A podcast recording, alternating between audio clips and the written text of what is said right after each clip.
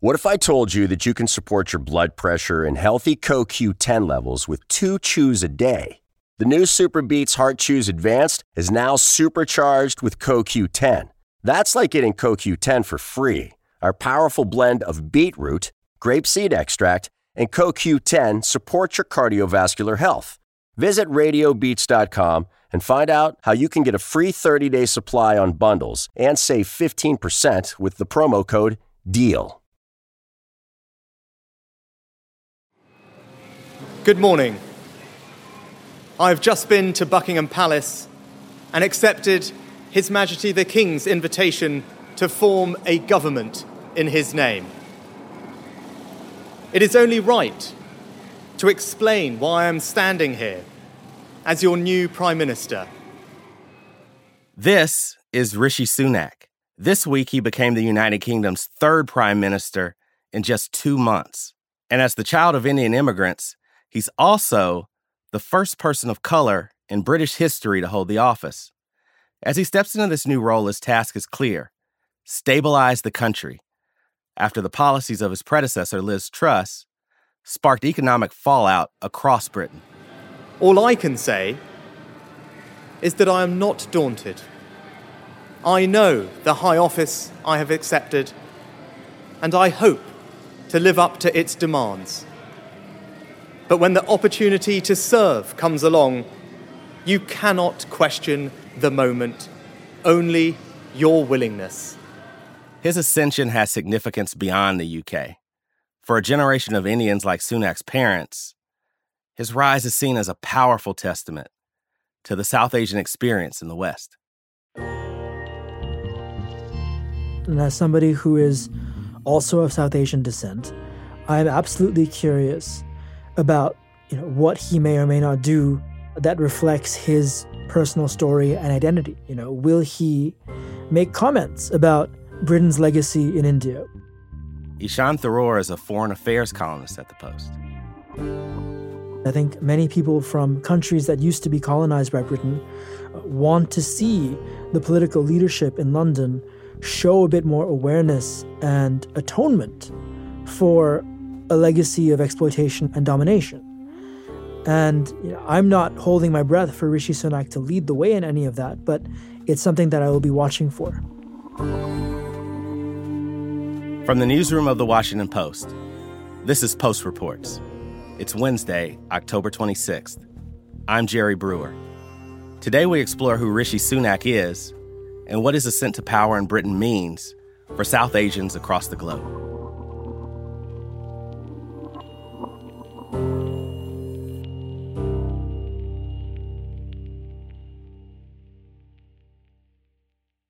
So, who is Rishi Sunak? What is his background? Rishi Sunak is a 42 year old Tory politician that is a member of the, the British Conservative Party. Uh, he is somebody who, before he entered politics, had a very lucrative career in finance. He was at Goldman Sachs, he launched a hedge fund, uh, and then entered uh, the British political establishment as something of a golden boy. He's somebody who uh, is born in Britain to a, a, family of Indian origin. His parents migrated to the United Kingdom in the 1960s, along with a broader wave of migration of people of Indian descent from former colonies in East Africa. He had parents who were hardworking, middle class Britons, and emerging out of that community, he excelled in his schooling, went to Oxford, ended up going to Stanford Business School, and uh, came back and sort of rode the golden elevator up to the halls of power in Britain. So we're talking about an, an investment banker, a very wealthy man. How does he get into politics?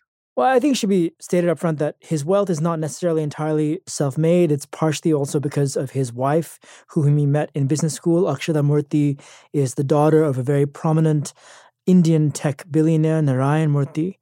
And so part of their collective wealth is based on that Indian tech fortune. Look, there, there is commentary about my wife's family's wealth. And so let me just address that head on because I think it's worth doing, because I'm actually incredibly proud of what my parents in law built. My father in law came from absolutely nothing and just had a dream and a couple of hundred pounds that my mother-in-law's savings provided him. And with that, he went on to. But Rishi Sunak is clearly somebody from an early moment who was close to uh, Tory circles, had an ambitious vision of himself, and went to the right places.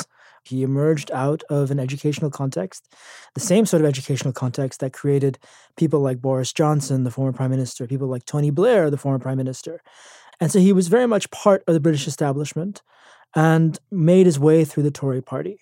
Sunak hasn't been a politician for long. What's his road been like?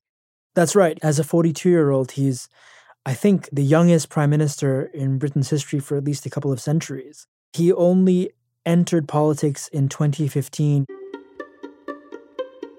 The term is he was parachuted in by the Tory party leadership to contest a seat uh, in the elections uh, in the north of England, even though he was not from that part of the country, because he was seen as, a, as an interesting figure to have within the Tory party circles. My parents, now a GP and pharmacist, grew up wanting to provide a better future for their children. And today I have the enormous privilege of standing here as a Member of Parliament. I owe a great debt to our country for what it has done for my family, showing tolerance, providing opportunities, and rewarding their hard work. And so he won elections there and won a re election in 2019. And pretty quickly, he ended up in a position of relative prominence within the party.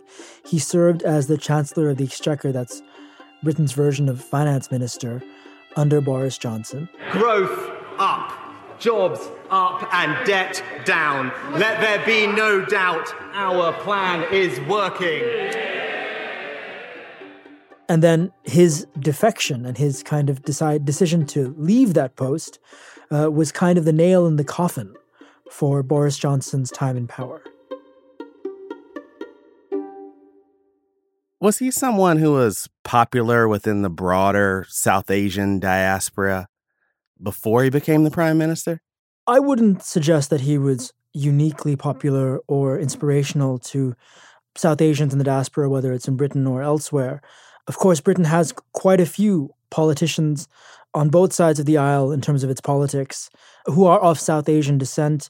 If you look at Sadiq Khan, the twice elected mayor of London, he is of Muslim Pakistani origin. And there's a whole other list of these sorts of figures. Sunak, of course, also has only come to power in an incredibly, what you could say is a pretty you know, undemocratic process. This is an internal Tory party process of selection that elevated him to the leadership post of the party and therefore made him prime minister.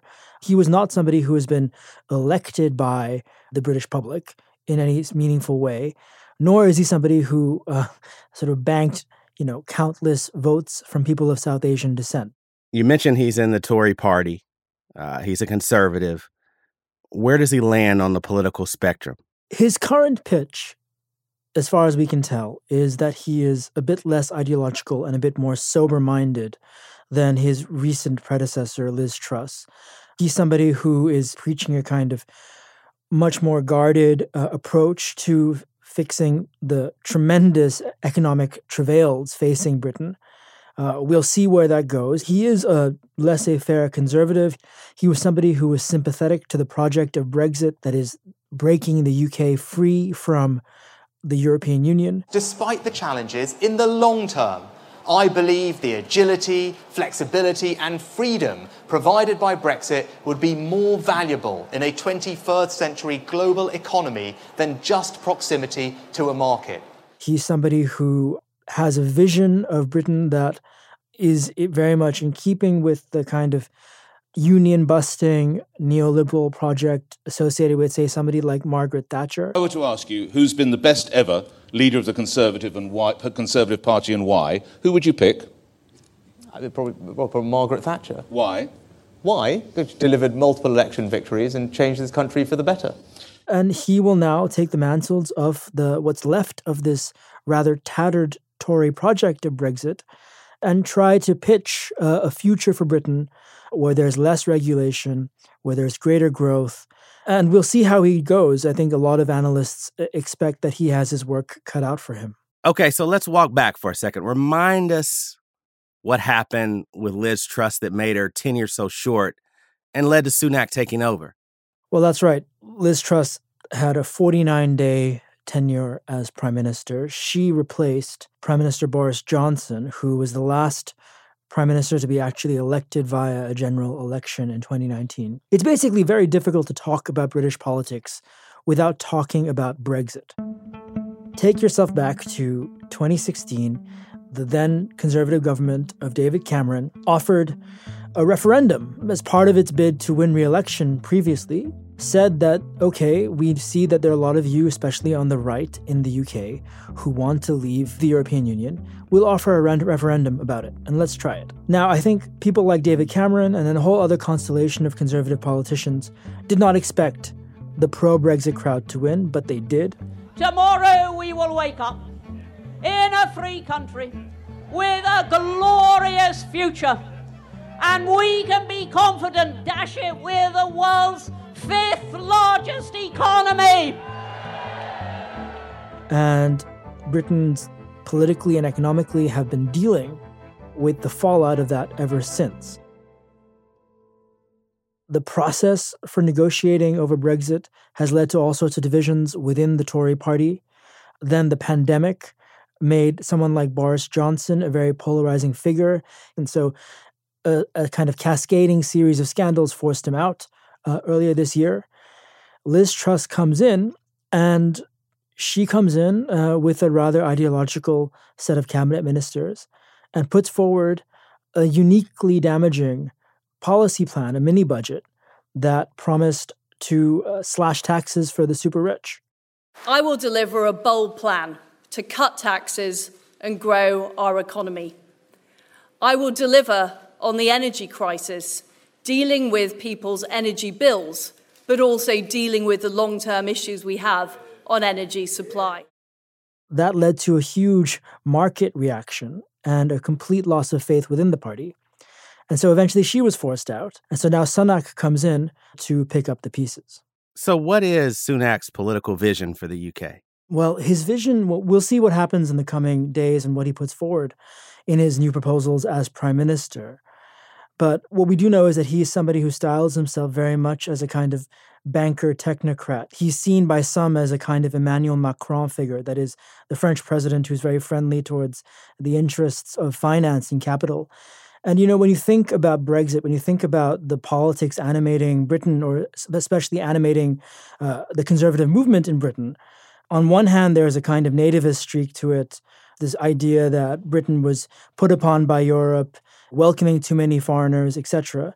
And on the other hand, there's this vision of a global Britain, free of the European Union, that charts its own course. And I think Sunak is a relatively capable propagator of that second vision. This idea that London can become a kind of Singapore on the Thames, a, a deregulated, economically powerful, and independent uh, nation by itself. And whether that's actually possible, we don't know. And I one would have reasons to doubt that. But Sunak will be clearly a kind of propagator for that vision of a post Brexit future.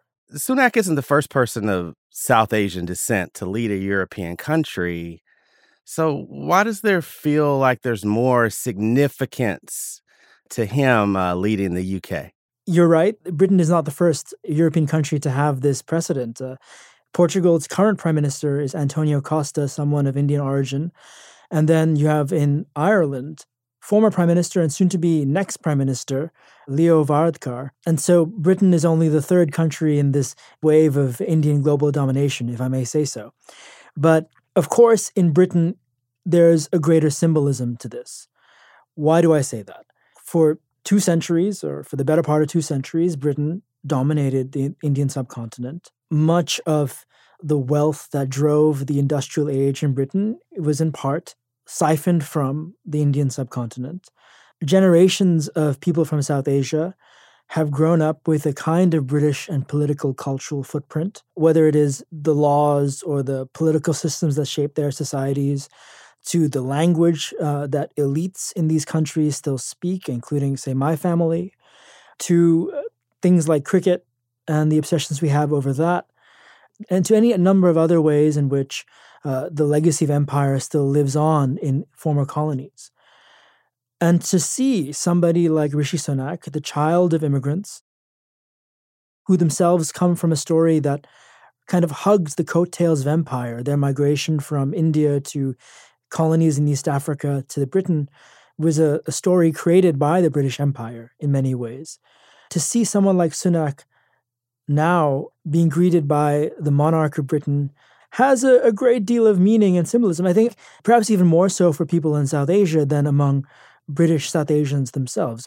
What's also pretty important is the fact that Sunak himself is a religious Hindu, makes no bones about practicing his faith. He swore his oath of office to Parliament in 2019 holding a copy of the Bhagavad Gita. And that's something right now, especially in a context in India where you have, for better or worse, a political establishment dominated by the Hindu nationalist right.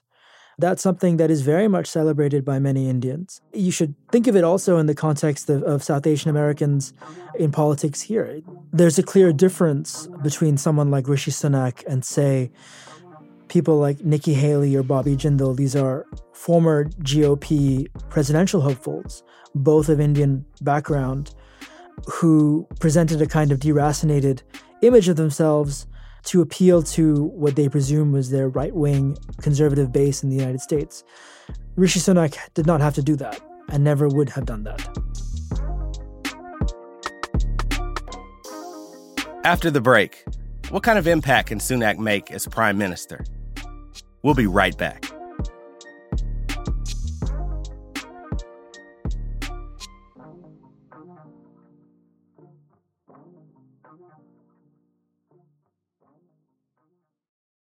Hey, this is Christina Quinn. I'm the host of Try This, the Washington Post's new series of audio courses. The idea behind Try This is to become better functioning humans without having to comb the internet for countless hours. In our first course, we learned how to sleep better. Now, we're going to learn how to make our friendships stronger. I'll offer expert tips that are doable, and I'll keep it short. So let's do this. Classes in session. Find Try This from the Washington Post wherever you listen.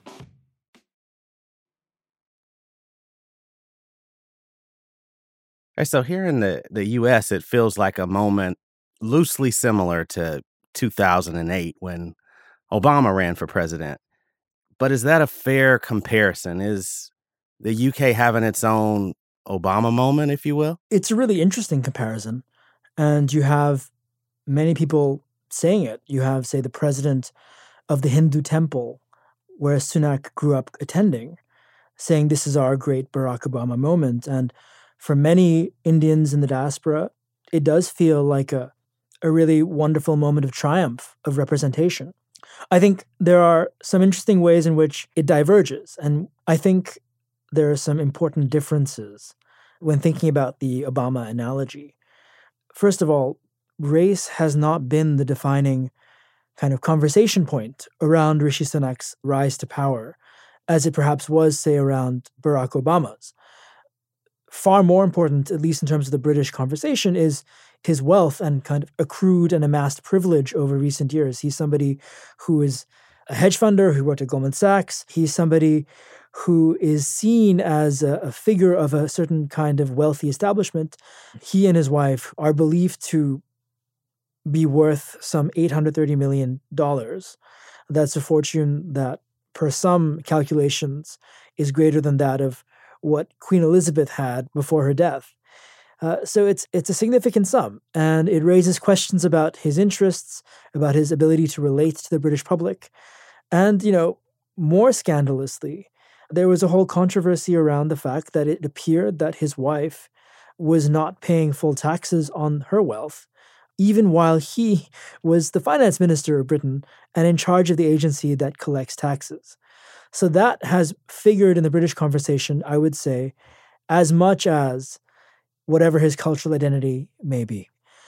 Now, in the months to come, that may change. You know, his identity may matter more in the months to come, in the same ways in which a backlash to Obama over the years of Obama being in power was in part sparked by racial resentments directed toward him. Yeah, so ever since the the death of Queen Elizabeth, there's been this renewed conversation about the UK's relationship with its uh, former colonies. How does Sunak fit into that equation? I think on one hand, he reflects a really happy vision of the British Commonwealth.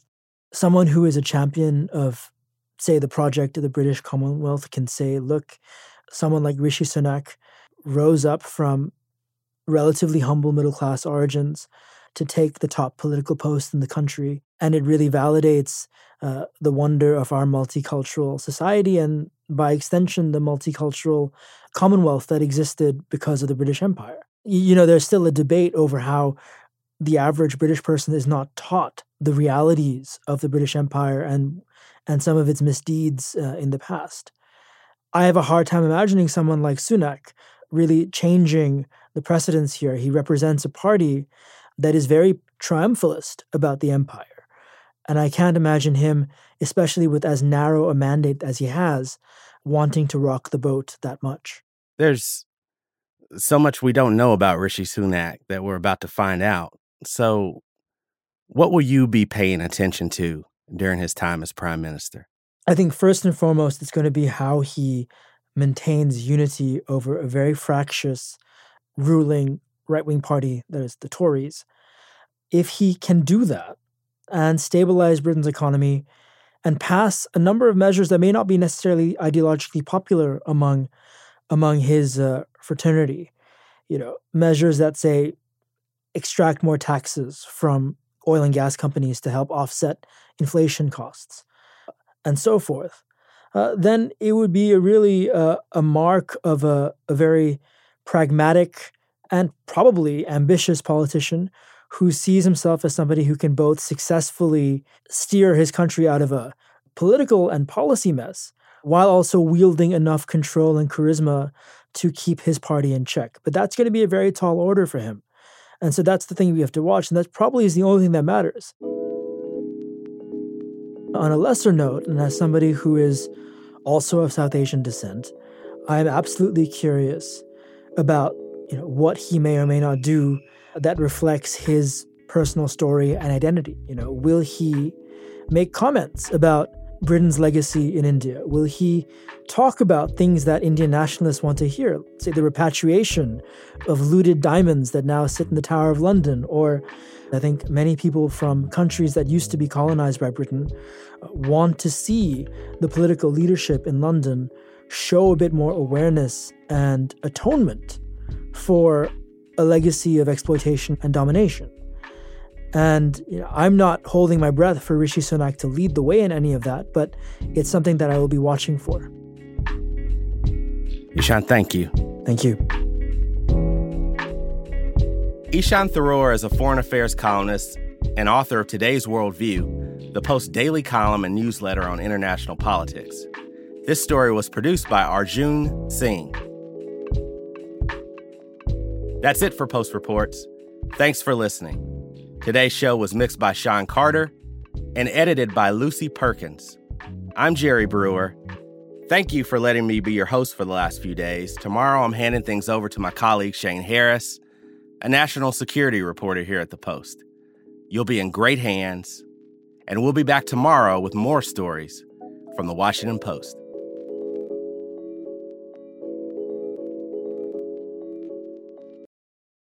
Hey, this is Christina Quinn. I'm the host of Try This, the Washington Post's new series of audio courses. The idea behind Try This is to become better functioning humans without having to comb the internet for countless hours. In our first course, we learned how to sleep better. Now, we're going to learn how to make our friendships stronger. I'll offer expert tips that are doable, and I'll keep it short. So let's do this. Classes in session. Find Try This from the Washington Post wherever you listen.